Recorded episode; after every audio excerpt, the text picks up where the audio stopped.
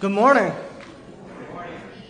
The apostle Paul wrote in 1 Timothy 3:15 that what the church is and what the church most what the most pr- pressing and urgent mission of the church is. He writes, "If I delay, you may know how one ought to behave in the household of God, which is the church of the living God, a pillar and buttress of the truth." The church is the pillar and buttress of the truth. That's why the ministry of the word occupies the central position in the church, and all other ministries come alongside to assist and strengthen it.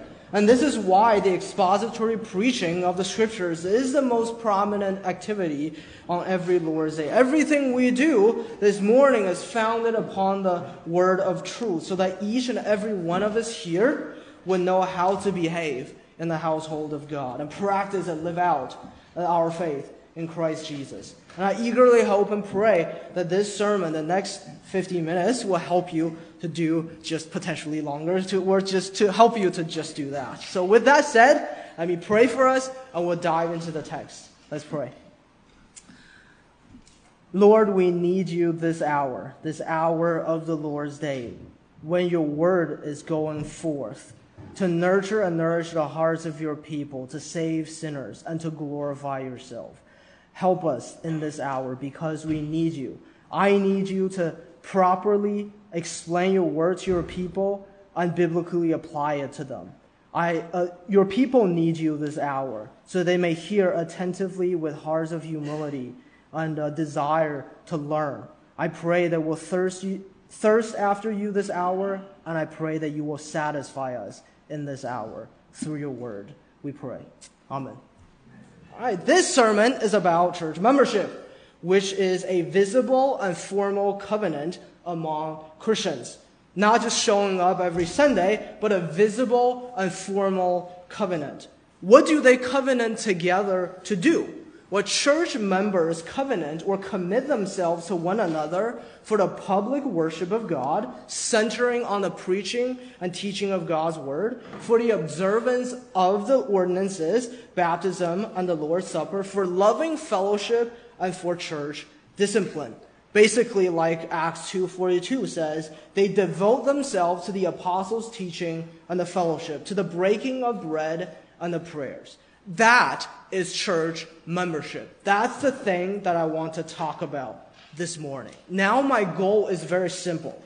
I want to show you from the scriptures, one, why every Christian, every single professing Christian is called to be a member of a healthy local church.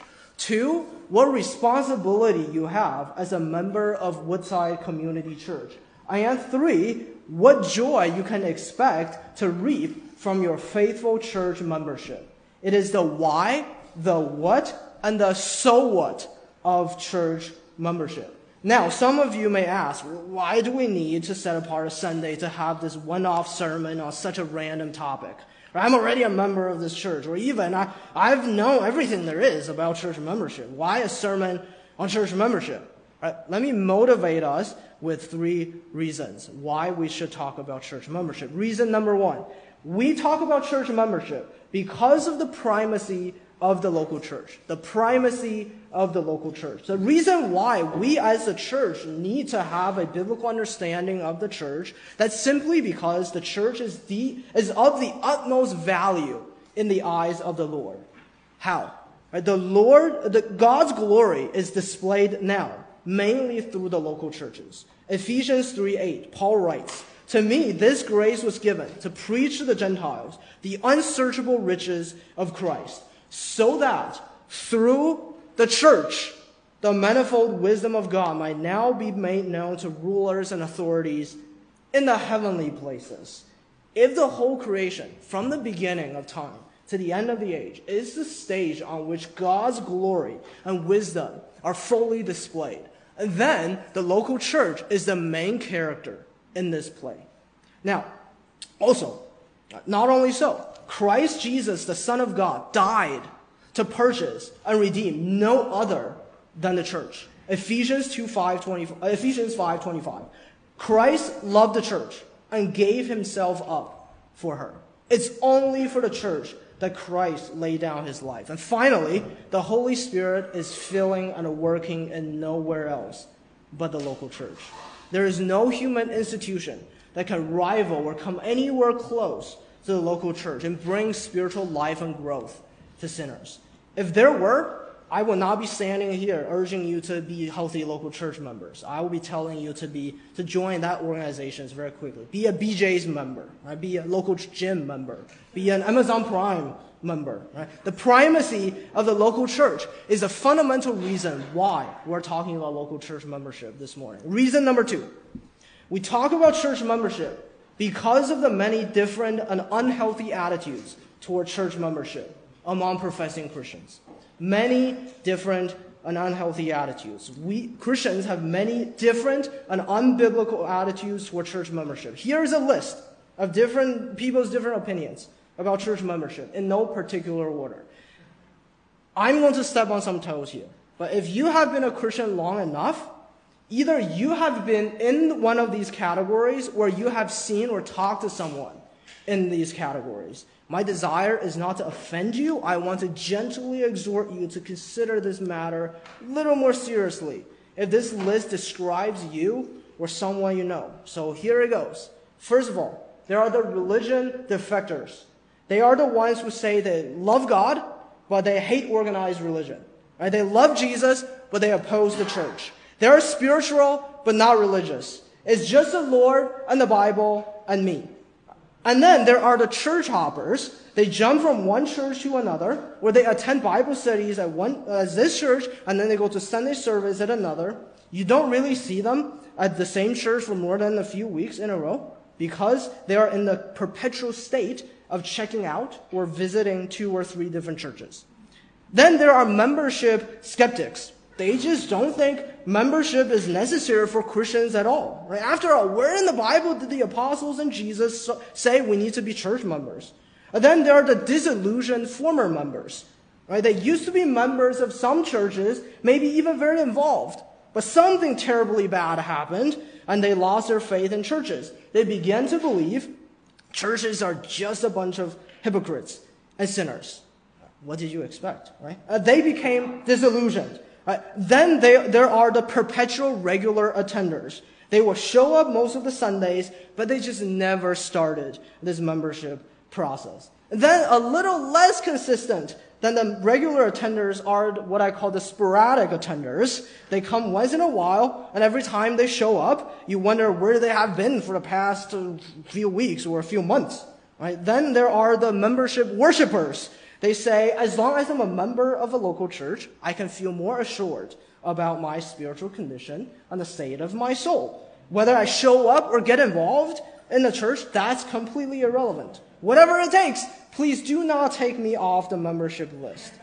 And lastly, there, is the, there are the contented members, church members at ease.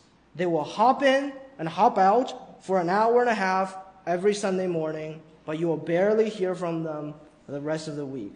They say, well, as long as I'm a member of a of local church, I'm satisfied. Well, I can take the Lord's Supper. I go to members' meetings three times a year. I show up here and there. What more do you want from me?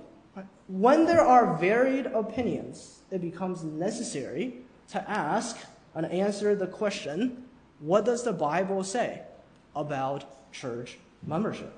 Reason number three we talk about church membership because of the context of this church. Because of the context of this church. On March 1st, 2020, on the eve of the pandemic, Matthew preached a sermon on church membership.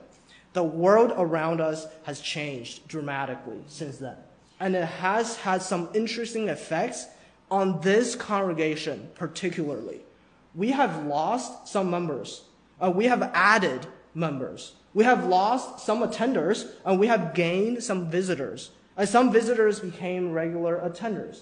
People moved away because they're getting married, and people are staying here because they're getting married. So I don't think, uh, I don't think it's an exaggeration to say that we are in a period of transition and opportunity. We could either take advantage of this time to strengthen and grow and mature this church, or keep the status quo and grow comfortable in it.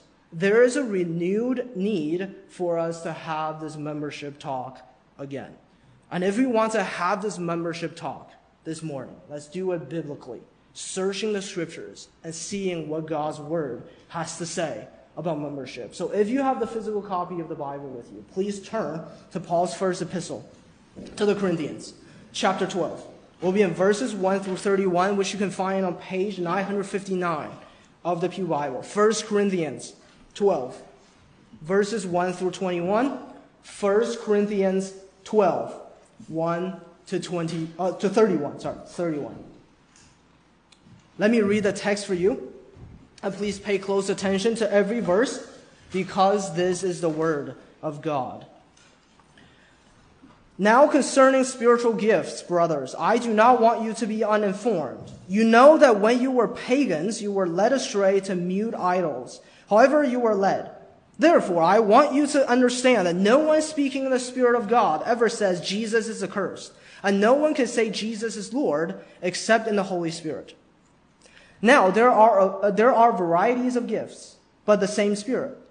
And there are varieties of service, but the same Lord. And there are varieties of activities, but it is the same God who empowers them all in everyone. To each is given the manifestation of the Spirit for the common good. For to one is given through the Spirit the utterance of wisdom, and to another the utterance of knowledge according to the same Spirit to another faith by the same Spirit, to another gifts of healing by the one Spirit, to another the working of miracles, to another prophecy, to another the ability to distinguish between spirits, to another various kinds of tongues, and uh, to, to another the interpretation of tongues. All these are empowered by one and the same Spirit, who apportions to each one individually as he wills.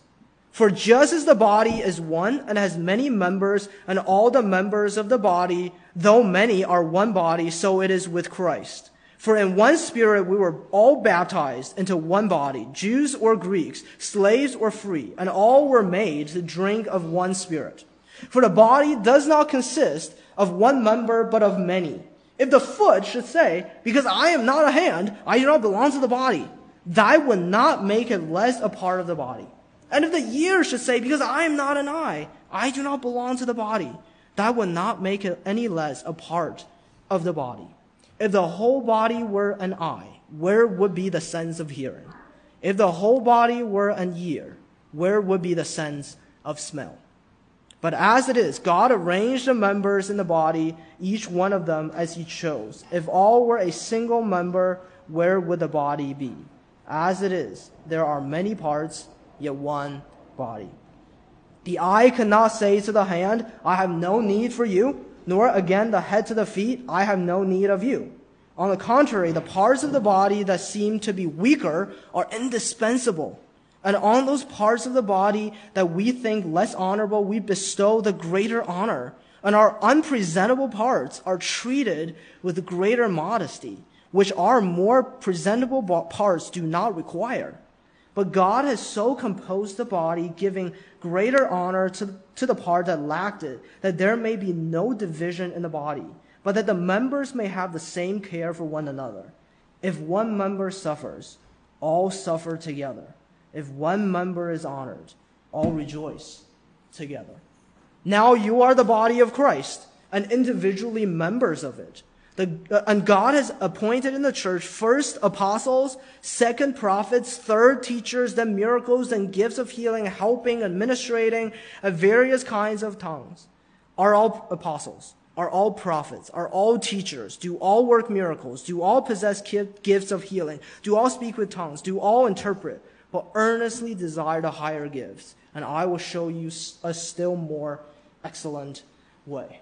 I want to draw your attention to three things from this text. First, the justification of church membership. Contrary to popular belief, the Bible does teach about church membership. We'll see why from 1 Corinthians 12. Secondly, the responsibility of church membership. Paul lays out clearly what we are called to do as members of our own local churches. And lastly, the joy of local church membership. Joy and gladness are your expectation. That's your expectation when you become a healthy local church member. Uh, we will briefly consider it at the end. So, three simple points for you this morning the justification, the responsibility, and the, finally the joy of church membership. So, let's begin with point number one the justification of church membership. Let me get to the point, the heart of the issue, right off the bat. This is the point I want to make. I want to make and prove to you from the scriptures. All born again Christians, all born again Christians are called and commanded to seek and participate in local church membership. I'll say it again. All born again Christians are called to seek and participate in local church membership unless hindered by providence. John Owen writes Every believer is bound by virtue of positive precepts, clear commands, to join himself to a single congregation having the notes and marks whereby a true church may be known and discerned. And, brothers and sisters, this is a matter of obedience, not options, a matter of principle, not preferences. Before explaining what I do mean, let me briefly tell you what I'm not saying. I'm not saying you have to be a member of this church. We recognize that Woodside Community Church does not have monopoly over the truth. We're not so petty as to say if you're not with us, then you're being foolish. Maybe our church is too small or too big. Maybe you disagree with us doctrinally. Maybe you are too far from where you live. We're more than happy and thankful to the Lord if you are a member of a Bible preaching, Christ exalting, and mission minded church. That's our desire. I'm, not, I'm also not saying church membership is required for your faith or salvation. It's actually quite the opposite. Right? Your salvation and faith are required for church membership. And church membership is a congregational affirmation and testimony of your faith, even though this testimony is far from perfect or infallible. Finally, I'm not guilt tripping you, nor am I claiming it is an absolute sin to not be a member of a local church. I have no problem affirming some genuinely born again believers, they have never been church members. I only want to show you what the scripture has to say on this matter and kindly plead with you to instead of dismissing it, think about it seriously. But the point I make still stands every Christian is called to actively seek church membership, and if possible, if providence so allows, become a church member. Now, where do we see that in the Bible? Well, first of all, accounting. Acts 2. After Peter preached the inaugural sermon of the Christian church, it was said, So those who received his word were baptized, and there were added that day about 3,000 souls. Then Acts 4 4. Many of those who have heard the word believed, and the number of the men came to about 5,000. How did they know there were 3,000 or 5,000? It stands to reason that the local church in Jerusalem in Acts 2 and 4 had a list of people who were considered part of the church. It's like a class action in a lawsuit, right? You need to have a very, very well defined, clear definition of the class and a list of people in that class. They are in the church, whereas other people are outside of the church, right? And in fact, the church throughout the ages continued this practice. Conversion, church membership, and communion being inseparable. It was not until the 19th century when the second great awakening happened in this country, more and more men were converted through ministries independent from the church. And because of that, more and more Christians began to value church membership less and less. Church history also attests to church membership. So, so that's accounting. We know the numbers. And if we know the numbers, then it stands to reason that we know who is included in that numbers, who is in and who is out. And secondly, church discipline church discipline. Matthew 18, you know the passage. Jesus says, if a brother sins, confront him privately. Then bring another person. Then tell it to the church. Who should we tell exactly? Do we tell the person who shows up to church once in a while? Do we tell the regular attenders who pop in and pop out every Sunday morning?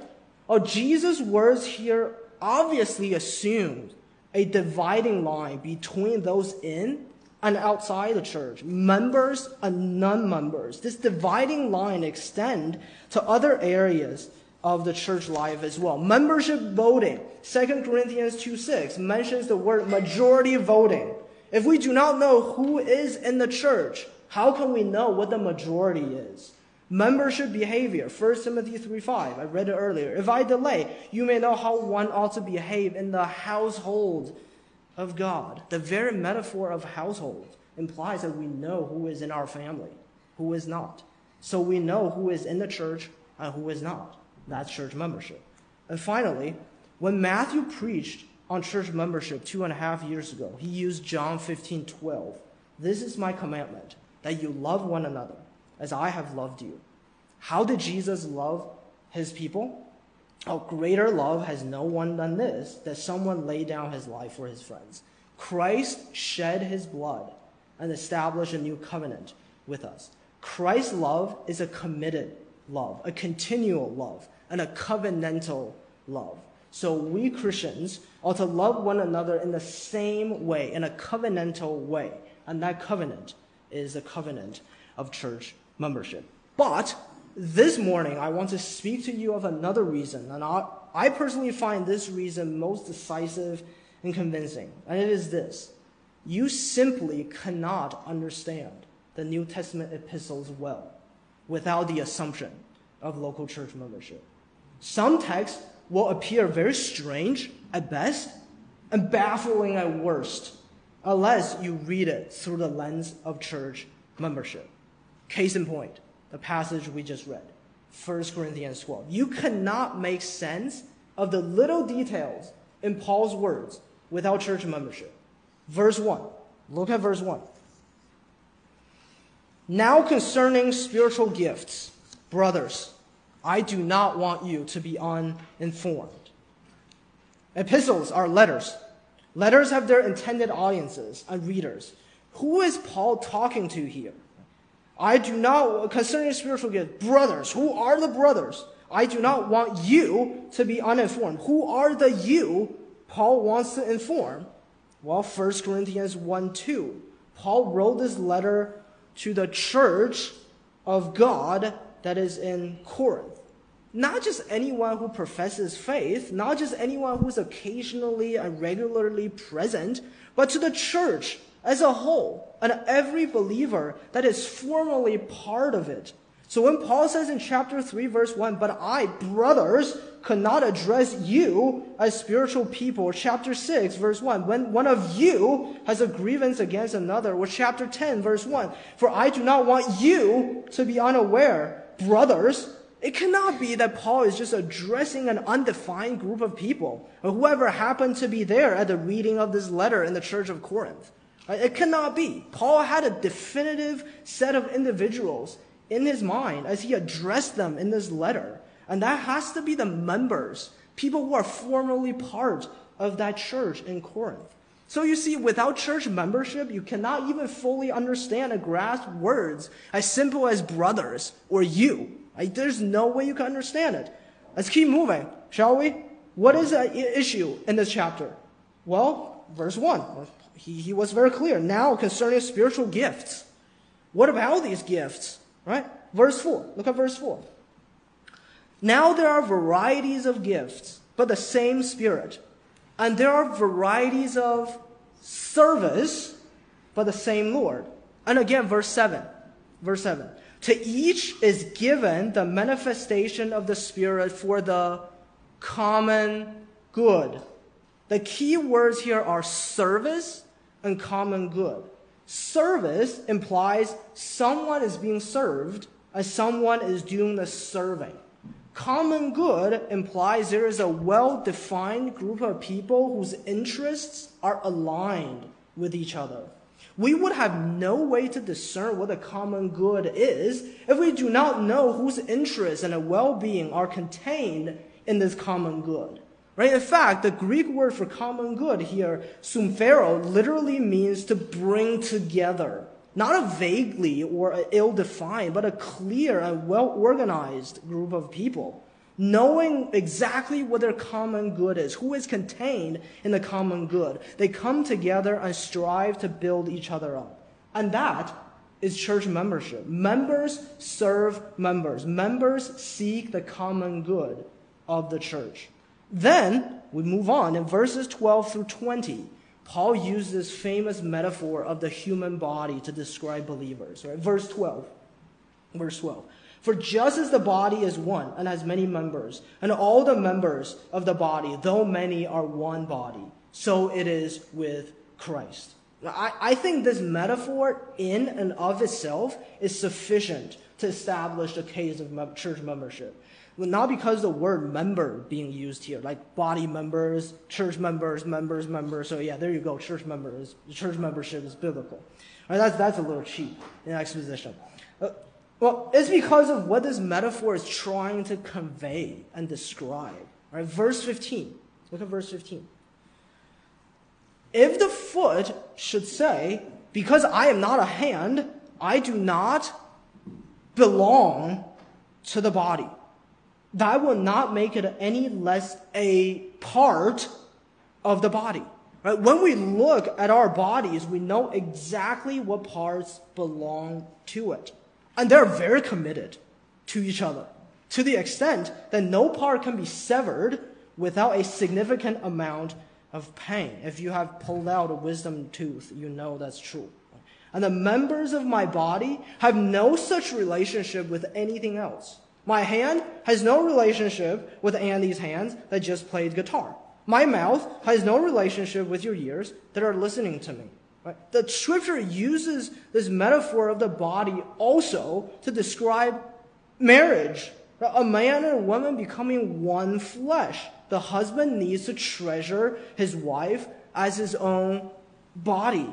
The metaphor of body always describes a well defined relationship. One husband and one wife in the context of marriage. You know exactly who is in, in the marriage and who is not. If you don't, that's disaster in the making. And naturally, also, the, also church membership. Right? A well-defined covenantal commitment and communion in the context of the local church. But there are problems in the Corinthian church. Right? Verse 21, Paul continues. There are problems in the church. The eye cannot say to the hand, I have no need of you. Uh, well, obviously, Paul's referring to the Corinthian church, right? They don't seem to like each other very much. But even this problem presupposes church membership. The Corinthians not liking each other makes little sense without church membership, right? Think about this. My hands will never say to VJ's eyes, I have no need of you. Well, because that would be totally accurate, legitimate. I cannot think of a single scenario where my hand's survival and prosperity depends on VJ's eyes. Right? It will only become a problem when my own hand, my own body, right, my own hands begin to despise my small Asian eyes. Well, it's a problem because they need to work together on my body, right? In the exact same way. Paul is saying it is a big problem here that you should say this type of thing to each other. Why? Because you're supposed to be together. You're supposed to work together, to strive together for good. The words, I don't need you, presuppose some level of togetherness and unity. And that, in the context of the Corinthian church, is church membership. And in verse 25, Paul became even more plain. Look at verse 25. That there may be no division in the body whether the members may have the same care for one another. Here's a thread of division. How can there be division if there is not first some sort of unity? Here is a call for us to care for one another. How can there be one another if there is not first some degree of commitment? Who is the one another if there is no formally organized, defined fellowship? You have no one to be one another with. And finally, verse 26. Verse 26. If one member suffers, all suffer together. If one member is honored, all rejoice together. This verse does teach us to show sympathy toward those around us generally, right? In general. In a sense, it is true. Be empathetic, sympathetic, that's kind of a mark of a Christian life. Right? But this verse actually teaches us a little more. It describes the reality and the depth of our unity as a church in Christ. Right? If there's one person in the church that suffers, everyone will feel the effect. If one person is honored, then everyone will rejoice together. It's both a reality and a command. Paul also wrote a similar thing in, in Romans 12 15. Rejoice with those who rejoice, weep with those who weep. Now, who is Paul commanding to, especially to suffer and rejoice? Who is included in the all? Right? Who, who am I called to suffer and rejoice together with? The person who shows up once in a while, or the faithful member who is around to fellowship week after week? So you see the point. You, you just simply cannot understand this passage to its full extent without church membership. And I haven't even dived into the really deep, deep parts of this, of this actual text. All this is just preparatory work. You just cannot fully carry out the one another commandments without church membership because you have no one to be one another with. Where does the Bible say we need to be church members? Answer everywhere. Church membership is the background in which everything in the apostolic epistles could possibly make sense. It is such an unimaginable thing in the minds of the Lord Jesus and his apostles for Christians to not be church, local church members, that they didn't even feel the need to explicitly write it out in the Bible. Jesus said it in Matthew 18. The apostles practiced it in Acts 2. And Paul here wrote it in 1 Corinthians 12. That's why church membership is biblical. Now, let me address every single person here directly. If you are a visitor to Woodside Community Church, first time or the tenth time, welcome, and I praise and thank the Lord for directing you here. And by God's meticulous and sovereign providence, you are hearing a sermon on church membership. So, seriously seek church membership somewhere.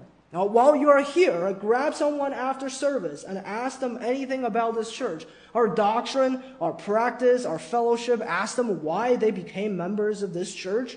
Now, if you are a regular attender here, my obvious encouragement for you is to consider, to think what is hindering you from making a covenantal commitment with us. And I want to encourage you to seek membership here because you know us, because you know the people here. Some of you have been here way longer than I have been a Christian. You love the people here, and the people here love you as well. Every time we, we induct a church members, a ch- church member, a, ch- a, member into our church, it's as much for you as for as, as much for the church as it is for you. Right? To encourage you, to move you, to affect you, to fellowship, to follow their examples. And finally, to the members, you're not off the hook. You know someone who is not a member sitting in this place right now, encourage them to consider church membership seriously and ask them how they found this church, uh, what they think about this church, tell them why you love this church, and why what ministries we have at this church. You can love this church as members by building this church up. And that leads us to point number two the responsibility of church membership. What sets church membership apart from your gym membership or Amazon Prime membership is that with church membership come not primarily with, uh, with benefits, but responsibilities. Not receiving, but rather giving. Church membership is very much a title and an office that come with job descriptions and expectations. As we'll see from the text, a duty free church for you, a duty free ch- church membership, is neither good for ourselves nor for others in the church. Now, according to this text in 1 Corinthians 12, there are two key responsibilities for a healthy church member. Two responsibilities. You need to remember. Responsibility number one presence. Responsibility one is your presence. We are called to be present in each other's lives. Where do we see that in the text? Well, it's in the, in the metaphor. It's in the metaphor of the body again. The members of our body are always present with each other. I'm glad none of them this morning decided that it's going to wander off and see what Matthew was doing in North Carolina. I'm very pleased. Right? The remarkably profound and vivid metaphor conveys a very remarkably simple point. The members of our body are always present with each other. That's to say, members of Woodside Community Church, be around. Be around consistently and be around consistently throughout the week. Be present when, when there is the public worship of God on Sunday mornings, just as you promised in the members' covenant. We will not forsake the assembling of ourselves together. Show up to your small group, men's group, midweek Bible study, and Sunday schools. If Providence so allows. I don't, I don't want to lay a burden on you. I know some of you are busy and tired. You live far, and you each have your circumstances, and you don't have to attend all these ministries all, you know, all together. But at least making an effort to be at church is the most basic and fundamental responsibility you have as a member of this church and even as a, as a Christian.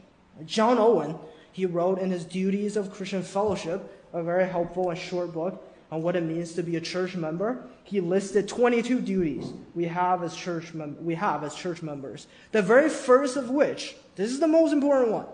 Believers are to attend regularly and to submit to the preaching of the word and administering the, of the ordinances. They are to do this with willing obedience in the Lord. In other words, just as my body parts are always in my body, church members show up to church on Sundays and also the rest of the week. Come to church because your presence brings me personally a lot of joy and much joy to the people present at church.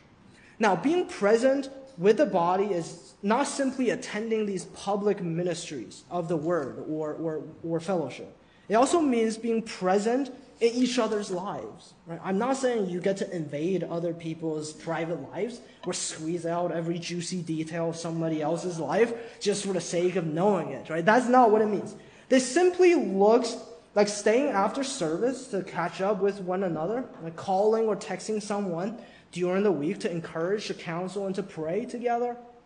Grabbing meals with the struggling saints, having someone over to show hospitality, or something as simple as, say, going to the Holly's barbecue on the 16th, right? It does not mean you have to be at every event on the church calendar.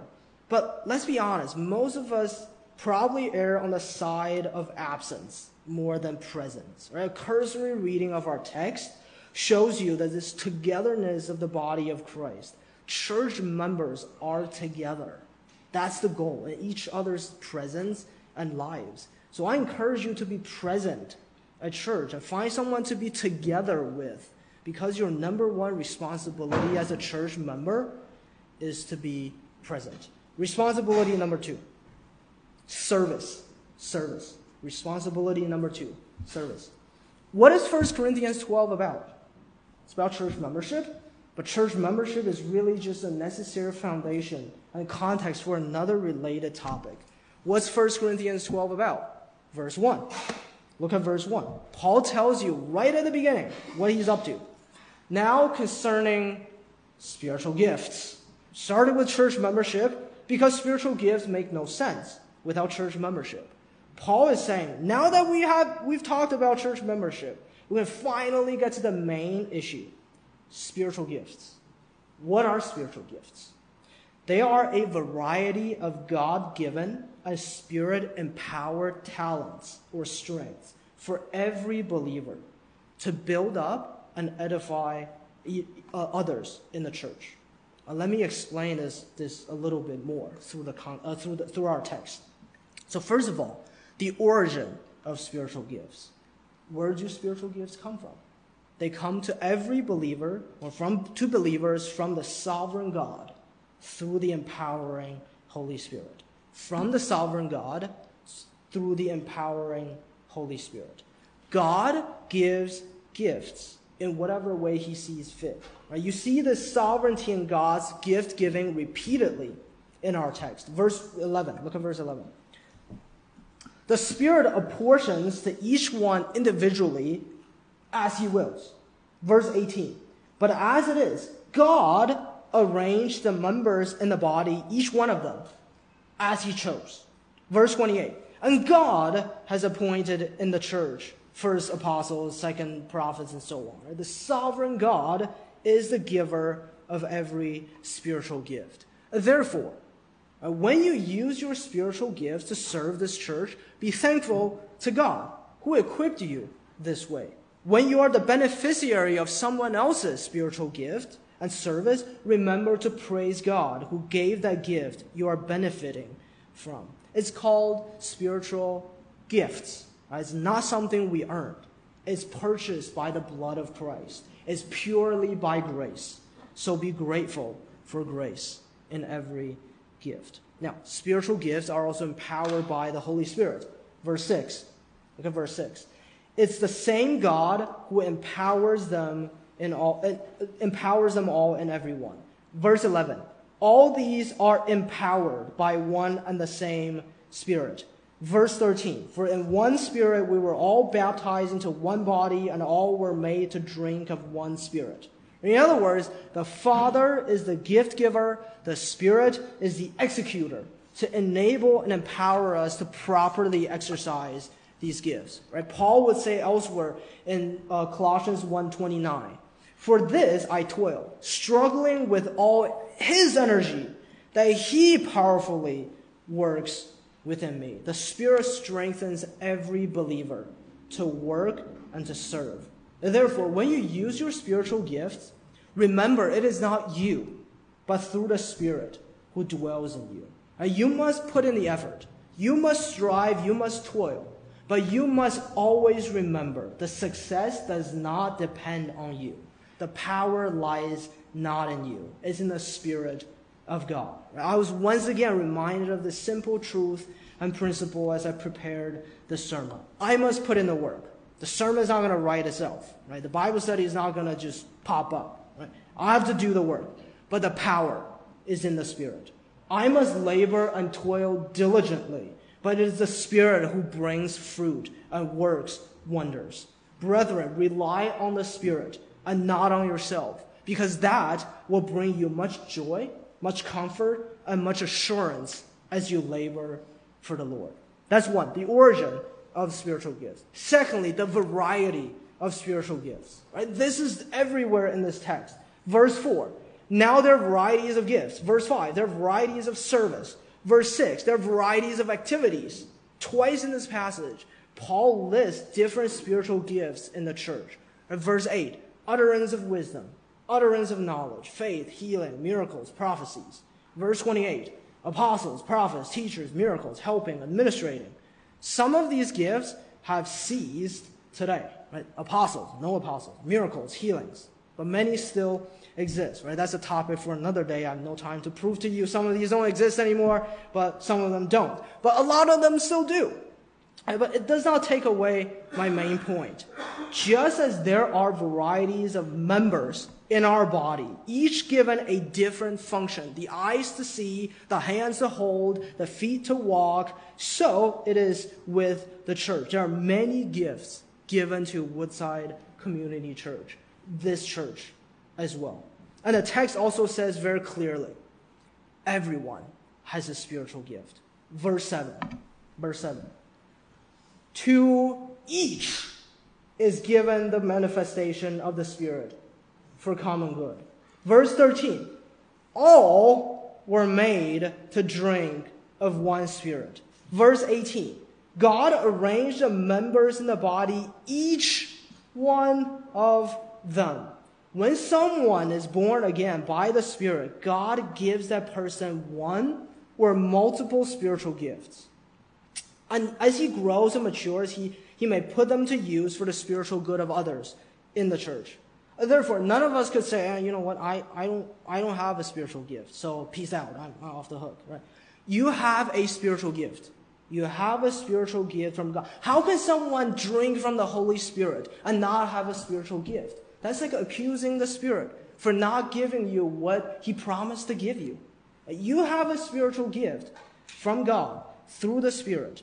And now it's your responsibility to discover it through prayer and service, then sharpen it through prayer and service, and then use it through prayer and service. Now, if everyone has a gift and all the gifts come from God, then let there be no jealousy or competition.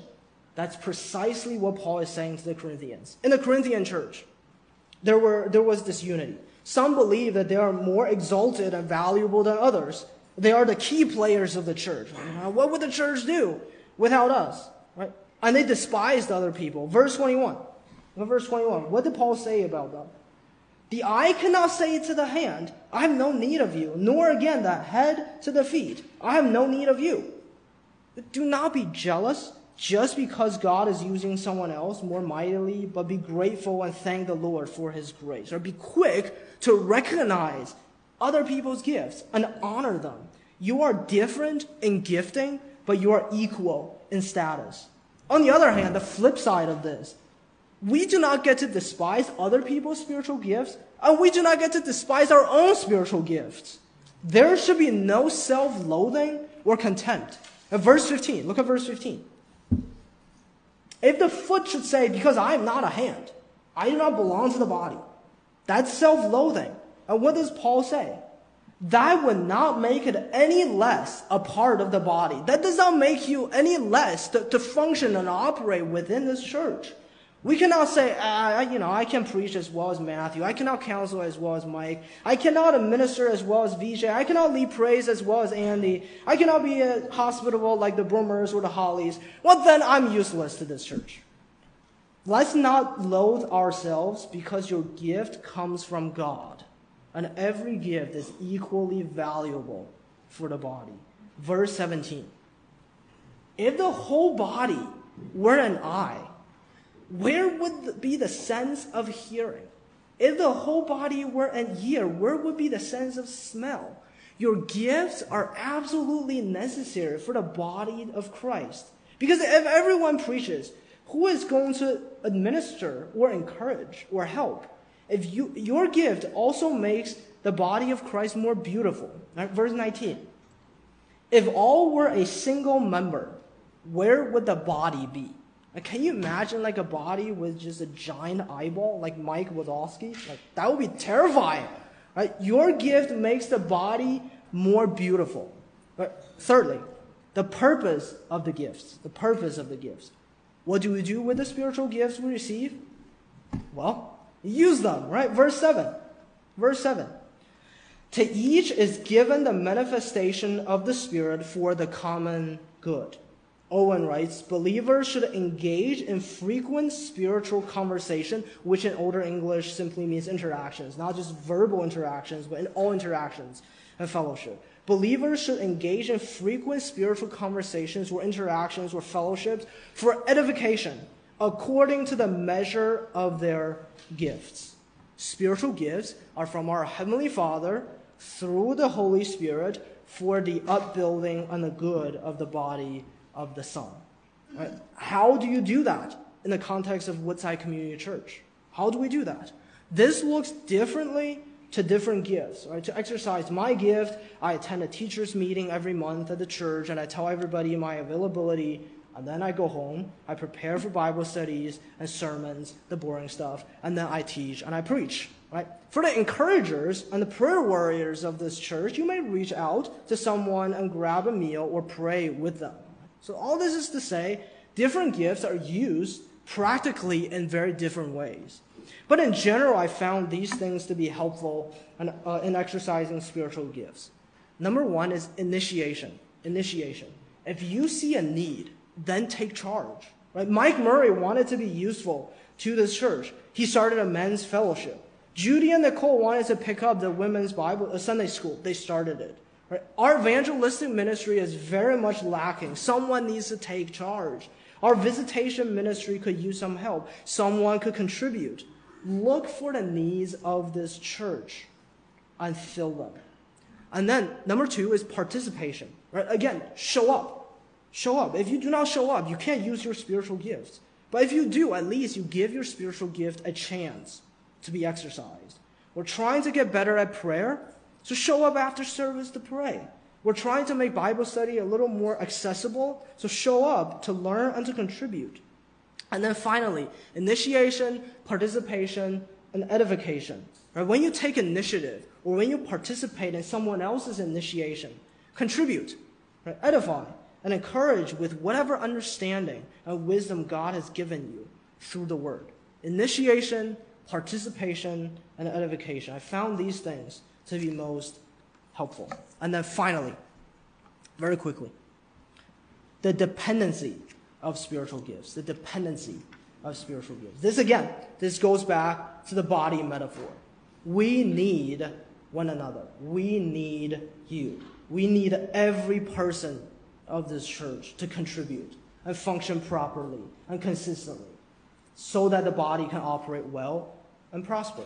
There are no wisdom teeth or appendix in the body of Christ that you can just cut off. No. Woodside Community Church, as a matter of fact, every single local church would be limping forward if the typical member is more of a taker than a giver. It would be like a man with two feet cut off. Can he still go forward? Yes, he can. But now his hands will have to do the walking for him. It will be slow, it will be painful. The gift of preaching needs the gift of encouragement to battle the Monday blue. If you don't know what that is, I'll tell you. The gift of exhortation needs the gift of, of hospitality to be more palatable and easily acceptable. The gift of knowledge needs the gift of counseling to apply to people's lives well. We need each other. We need each other more than we know. We need all of you. And that is your responsibility as members of this church presence and service. Show up, be around, care about each other's lives, discover and sharpen your spiritual gifts, and use it for the glory of God and the good of this church. No time for point number three. Let me be very brief, let me very briefly touch on number three: the joy of church membership. The joy of church membership. If you consistently show up and exercise your spiritual gifts for others, you can most certainly expect two of the greatest joys in Christian life. Your greatest joy as a church member is your intimate communion with the Lord Jesus. Intimate communion with the Lord Jesus. How close is our fellowship with the Lord Jesus? Verse 27. Look at verse 27. Now you are the body of Christ and individually members of it. In other words, if G, even though Christ has ascended and he is now seated at the right hand of God, we are as close to him as the members of our body are close to the head. How so? Because when we rightly exercise our spiritual gifts, there's a great sense of Christ likeness. Christ is displaying himself to us through one another. Right? 1 Peter 4.11, we just read, whoever speaks, as one speaks the miracle, uh, oracles of God. Whoever serves as one who serves by the strength that God supplies. When someone speaks the word of Christ to me, I am enriched by Jesus Christ himself. When someone encourages me, I am built up by the gentleness, kindness, and the love of Christ himself. Christ is showing himself to us so intimately and closely through one another we are all Christ like in some ways, and we're showing each other Jesus Christ and this, through the spiritual gifts with which He has gifted us. And there's also the second joy, the joy of our intimate communion with one another. Uh, there is this great oneness, togetherness, and union among church members. Verse 4, the same Spirit. Verse 5, the same Lord. Verse 6, the same God. Verse 13, in one Spirit we were all baptized into one body Verse 20, as it is, there are many parts, yet one body. There is one body. Uh, what is the direct result of this one body? Verse 25. The members may have the same care for one another. If one member suffers, all suffer together. If one member is honored, all rejoice together. Right? When trials come, if you have been around, if, if you have been there for others, if you have been a blessing to many others in this church, it is less likely that you will be alone in your suffering. Someone will come alongside with you to listen to you, to weep with you, to bring comfort to you, and to suffer with you. When blessing finally breaks the gloomy clouds of affliction, then the same people will share your joy so that your joy may be full. But who will be there with you if you are never around and no one really knows what is going on? Uh, there's great joy in local church membership and there's great joy in giving and receiving from one another. So I encourage you, if you are not yet members of any local church, to come and read the joy that is freely yours in Christ Jesus through the body of Christ in the local church.